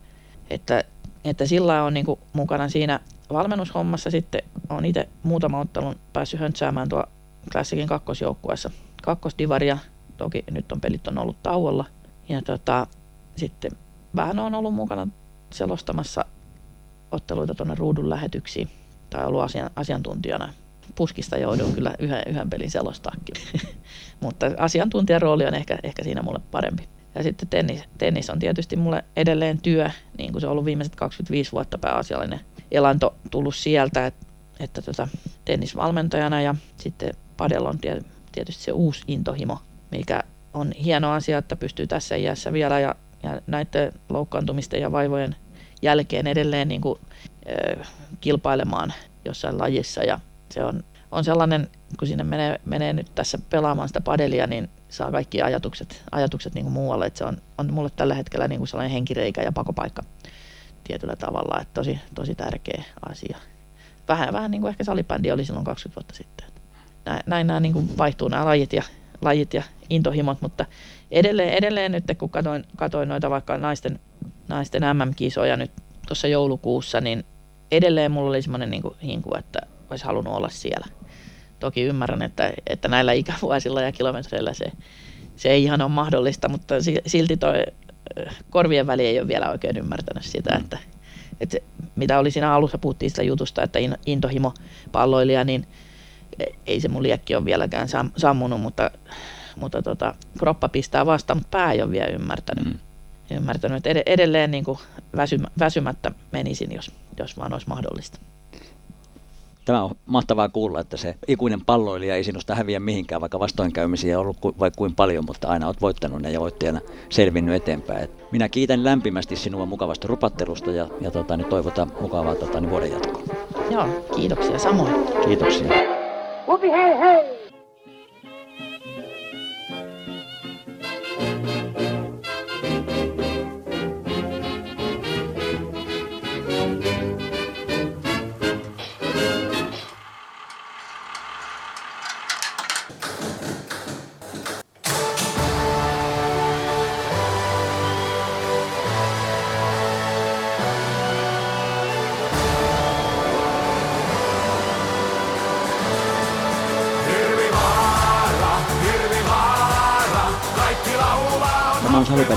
Juke Popstelin Musa Korne tänään päivällä Jyväskylän happeen musamaailmaa joukkueen tunnus- ja maaliviisien muodossa. Tätä happeen musiikillista identiteettiä on avaamassa happeen ikoni Petri Kauko. Morjesta, mitäpä kuuluu? Morjesta, morjesta. Ihan hyvää kuuluu, että kovasti on töitä painettu tässä ja eilenkin oltiin tuolla tota, Tikkurilassa pelailemassa tuossa joukkojen mukana kulkee, niin pitkiä on päivät, mutta mukava homma. Joo, siellä oli tota, niin toi Erikssoni, Erikssoni tota, niin lupaili, katoin Facebookista, että tervetuloa maistelemaan hirvipaistia, mutta, mutta ei, se tainnut, ei se tainnut niin päin mennäkään sitten. No ei, ja. ei ollut edes lähellä, että tota, ihan, ihan hyvä esitys oli joukkueelta. En ihan turhaa sua happeen ikoniksi kutsunut. Kerrotaan toi tota, niin Jackin Jackin tota, niin, äh, happe-historia, joka on todella huikea. Eli ensimmäinen kautis liigassa oli kausi 98-99, pelasit kaikkiaan 21 kautta salibändin liikaa ja kaikki kaudet uskollisesti Jyväskylän happeessa. Kaikkiaan 552 runkosarjaottelua ja tehoja 258 plus 421, eli 679 ihan hengästyttää nämä, nämä tota, niin pojot ja 122 pudotuspeliä ja tehot 46 plus 68 eli 114. Ihan mieletön mieletön ura happeessa, iso hatunnosto, hattu korkealle, korkealle päästä ylös. Sä koko ura tosiaan edustit Jyväskylän happeita ja nykyään toimit myös happeen taustalla managerina. Oli kyllä missään vaiheessa uraa houkutusta tai edes lähelläkään niin kuin siirtyminen jonnekin muualle kuin happeeseen? No kyllä siinä nyt jossain vaiheessa tietenkin, varsinkin silloin kun meni vähän heikommin, niin tota, kyllähän siinä tuli mietittyä niitä vaihtoehtoja, mutta kyllä täytyy rehellisesti sanoa, että ei se hirveän lähellä kyllä ikinä ollut. Että tota, ei sitten oikein, oikein kuitenkaan sytyttänyt mikään muu vaihtoehto, että halusi olla täällä. Tuo on todella harvinaista noin noi, noin tota, niin vankka seurauskollisuus, että et tuntuu, että et, tota, niin aika lailla monenlaisia kiertolaisia löytyy, mutta en usko, että ihan keltään löytyy juuri tuollaista, että 21 kautta ja yksi on koko ura samassa seurassa. Mm. Huikeet. Happe on ollut eittämättä salibändin semmoinen musiikillinen edelläkävijä. Aikoinaan Vikingit profiloitu omalla tapaa managerinsa Kurren musisoimana We Are the Vikings ja, ja TPS on oma TPS-yhteisö Hunajata Hunajata, mutta muut on joukkueiden tunnuspiisit ja maalipiisit on jotain listahittejä vuosien varrelta ja useimmiten ne on vielä ulkomaalaisten artistien tuotantoja. Happe on niitä harvoja, ellei jopa ainoa, joille tunnuspiisit ja maalilaulut on räätälöity ihan, ihan tota, niin joukkueelle omina. Ja mistä tämä juontaa, tämä tota, niin teidän valitsema oma persoonallinen linja musiikin suhteen? No meillä on varmaan käynyt siinä mielessä tuuri, että meillä on löytynyt joukkueen sisältä sitten näitä musiikkimiehiä, ketkä on ollut tekemässä näitä ralleja, että tota, et siinä, siitä se varmaan niin kuin juontaa, juontaa juurensa sitten ja tota, sille tielle lähettiin ja siinä ollaan kyllä pysytty ja mun mielestä se on niin kuin hieno juttu, että tota, on oman näköistä ja tuo hirviteatteri ja hirviteema niin tulee sitten näissä esiin. Niin ei, ei siinäkään tota, mitään sen ihmeellisempää. Joo, kyllä tuo on, on, on mun mielestä niin kuin, tuo semmoista persoonallista identiteettiä seuran, seuran toimintaa ja, ja se, se on yksi erottautumis, ero, erottautuminen, millä te niin kuin muusta massasta erottaudutte e, erittäin positiivisesti.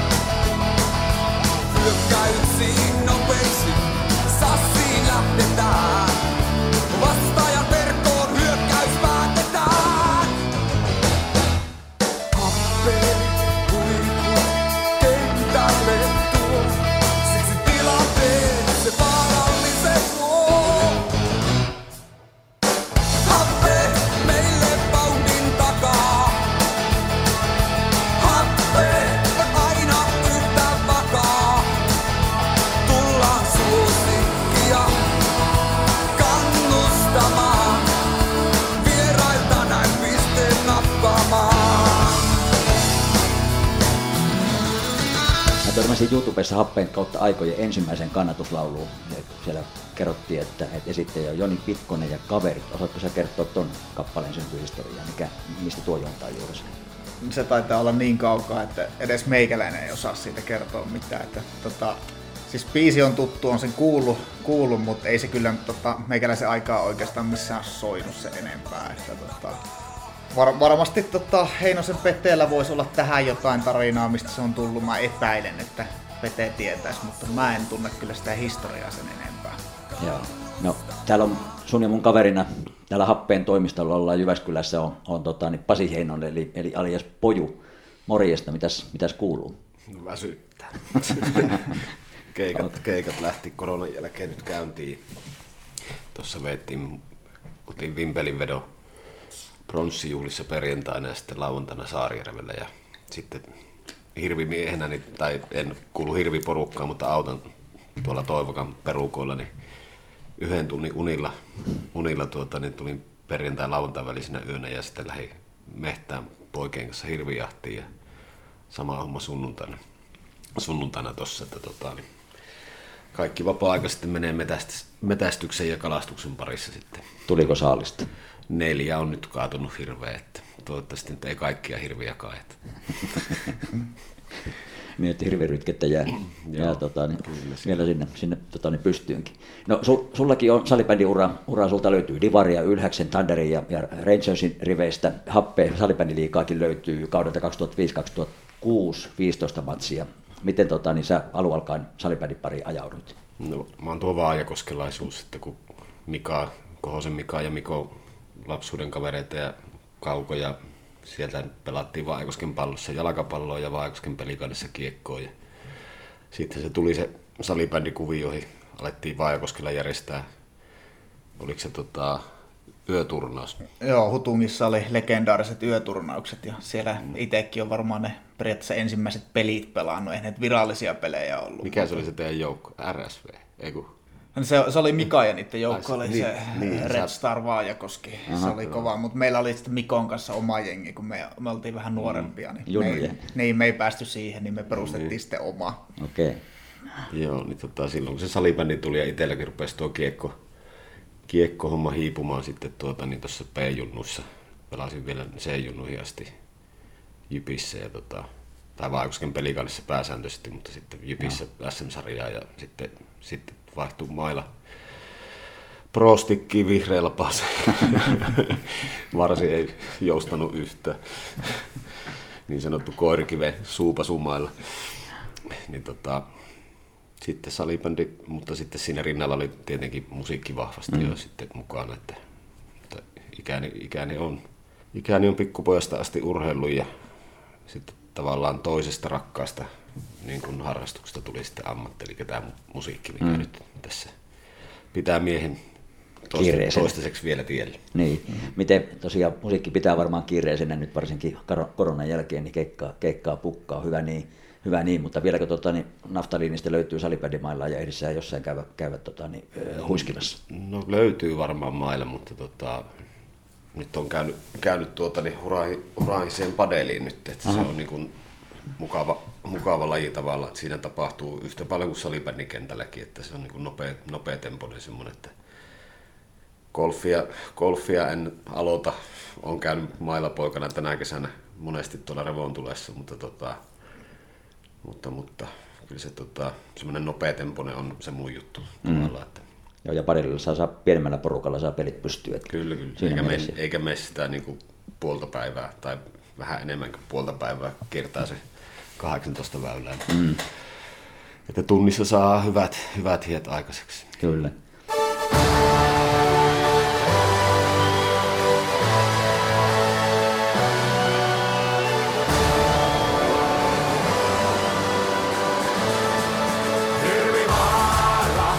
happeen maali, maalilauluksi jalostui, jalostui jossain vaiheessa, olisiko ollut vuonna 2011 sun kappale Hirvivaara. Mikä ton, ton Hirvivaara kappaleen syntyhistoria? Itse asiassa se tuli aikaisemmin, sehän tuli silloin hopeakauden jälkeen. Aha. Eli silloin oliko se 2005-2006? No veikkaisin, että se on just silloin. Joo.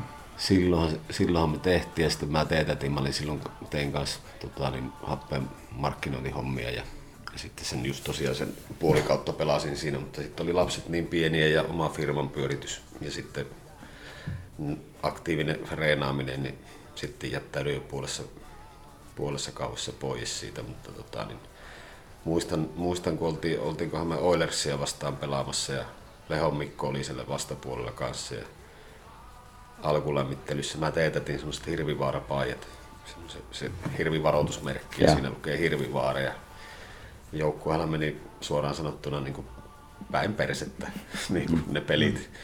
Mä muistan alkulämmittelyssä, kun siinä oltiin, oltiin niin mä muistan kuka pelaa sen tokas meidän jollekin pelaajalle, mitä, että onko hirvivaara.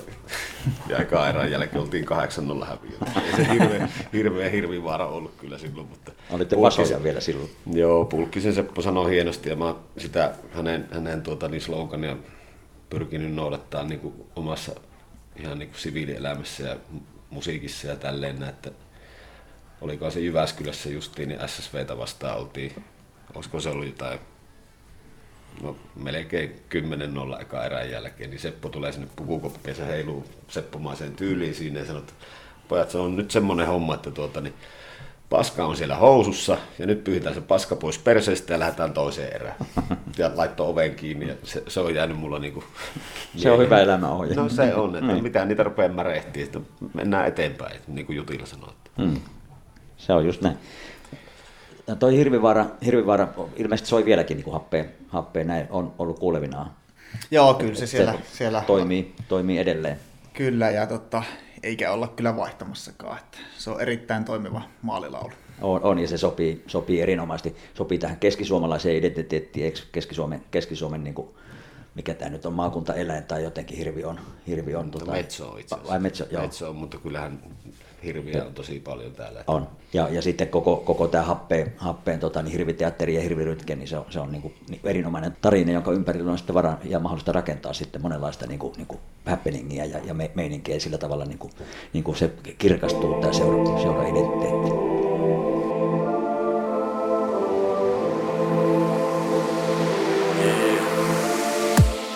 Ah, ei mikä täällä on sattumaa. Hiestä mestarin tunnistaa. Matka yhtä pitkä joka jannulla, mutta kauhulla ne kattoo kuin no jaksaa puristaa. Ku ei mestariksi synnytä, siihen kasvetaan. Muuten ihan turha haikailla peltosesta, sillä loppujen lopuksi vaan ne voitot lasketaan. Millä kokemuksella? Ei täällä pärjää pelkällä olemuksella. Aina tapa mennä sinne päätyy asti. Hirvi rinnat, himma vasta kun päättyy matsi. Ainut jolta löytyy riittävästi sydäntä. Ainoa, joittei yksikään pysäytä. Vaikka tullut vastaan kolhu ja pettymyksi Löytyy tästä maasta tasan yksi. H, A, tupla B, tupla E, S Tupla V, A, G, happe Happe, kaikilla seurannut rotsi pää. Se menee H, A, tupla B, tupla E, S. Tupla V, A, G, happe Happe, kaikilla seurannut rotsi pää. Sitten vuonna 2015 tuli tämmöinen happeen virallinen kannatuslaulu, tai happeen virallisen kannatuslauluna julkaistiin Heimo Hirvi Feet Direktööri Happeen Swag. Mikä, mikä, tota, niin Jackie, mikä tämän, tämän biisin syntyhistoria? No, tässä on semmoinen syntyhistoria, että tota, 2014 voitettiin mestaruus ja seuraava kausi siitä sitten eteenpäin, niin tota, oltiin finaaleissa tota, SPVtä vastaan ja se piti, piti olla seuraava mestaruus siinä ja sitten tota, Orava Jani tän taisi tilata sitten tämän biisin niin kuin mestaruusbiisiksi ja niin kuin, tota, jotkut varmaan muistaa, niin tota, mestaruutta ei sitten tullutkaan ja se varmaan jäi silloin vähän sinne sitten, että sitä ei siinä sitten hirveästi soiteltu, mutta jossain vaiheessa sitten laitettiin sekin eetteriin tuohon ja eihän siinä sinänsä siitä pelkästään mestaruudesta puhuta, että, että se, on, se on ihan hauska ralli kanssa. Mm. Joo, taisi tais, tota, niin Seinäjoella happea kasvatti Mikko Kohonen pilata, pilata ne teidän mestaruusjuhlat. No se sitten lopullisesti pilasi. Kyllä, joo. Oli, Ja mä oli. muistan, muistan itse vielä, ite vielä tuota, oltiin siinä maalin takana. Siinä oli Mika, Mika oli siinä Mikon velipoika ja tota, tuli se kaaripallo sinne maalin kulmalle, niin Mik- Mika kerkesi sanoa just ennen kuin se maali tulee, että nyt tekee Mikko maali. Joo. se oli siinä. Se oli siinä. Joo. Oli hu- huikea, huikea finaalisarja kaiken kaikkiaankin ja tietenkin finaalit tietenkin SPVlle sitten upea juttu, mutta tota, niin, mahtavat sarjat. Mutta hei, näitä oli mukava, mukava muistella. Lämmin kiitos, lämmin kiitos herroille ja, ja ei muuta kuin aurinkosta ja mukavaa syksyn jatkoa. Kiitos paljon. Kiitos. Kiitos.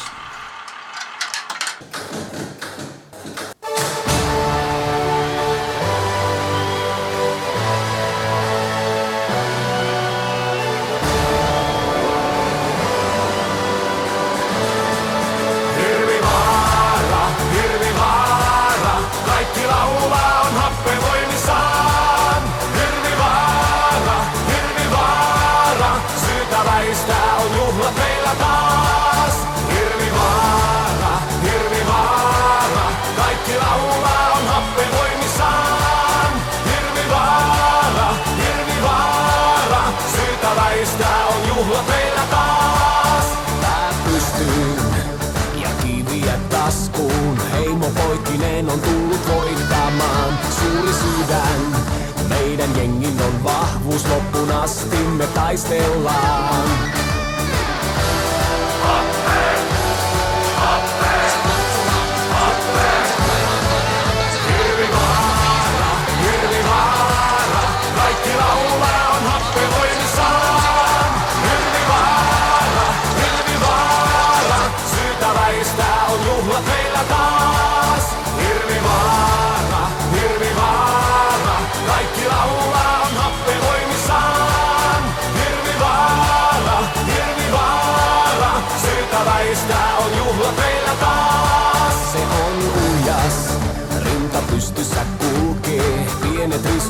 siltä jää jalkoihin, niin paljon voimaa. Puita tieltään kaataa, voi haastaa jos uskaltaa.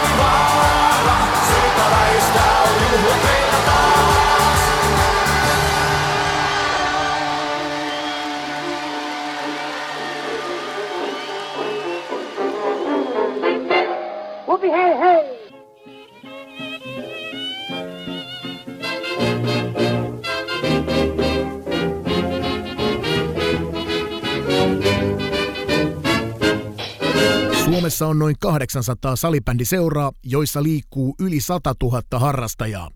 Näissä seuroissa toimii kymmeniä tuhansia vapaaehtoisia. Vapaaehtoisten voimin johdetaan, valmennetaan, huolletaan, kuljetetaan ja ruokitaan valtava määrä salibändin parissa olevia ihmisiä. Vapaaehtoistyön arvo suomalaisessa seuratoiminnassa on noin 700 miljoonaa euroa, mutta oikeasti se on mittaamattoman arvokasta – Ilman vapaaehtoisia seurat ja joukkueet eivät voisi toimia. Vapaaehtoiset ovat äärettömän tärkeitä. Kiitos kaikille teille, jotka teette salibändin mahdolliseksi.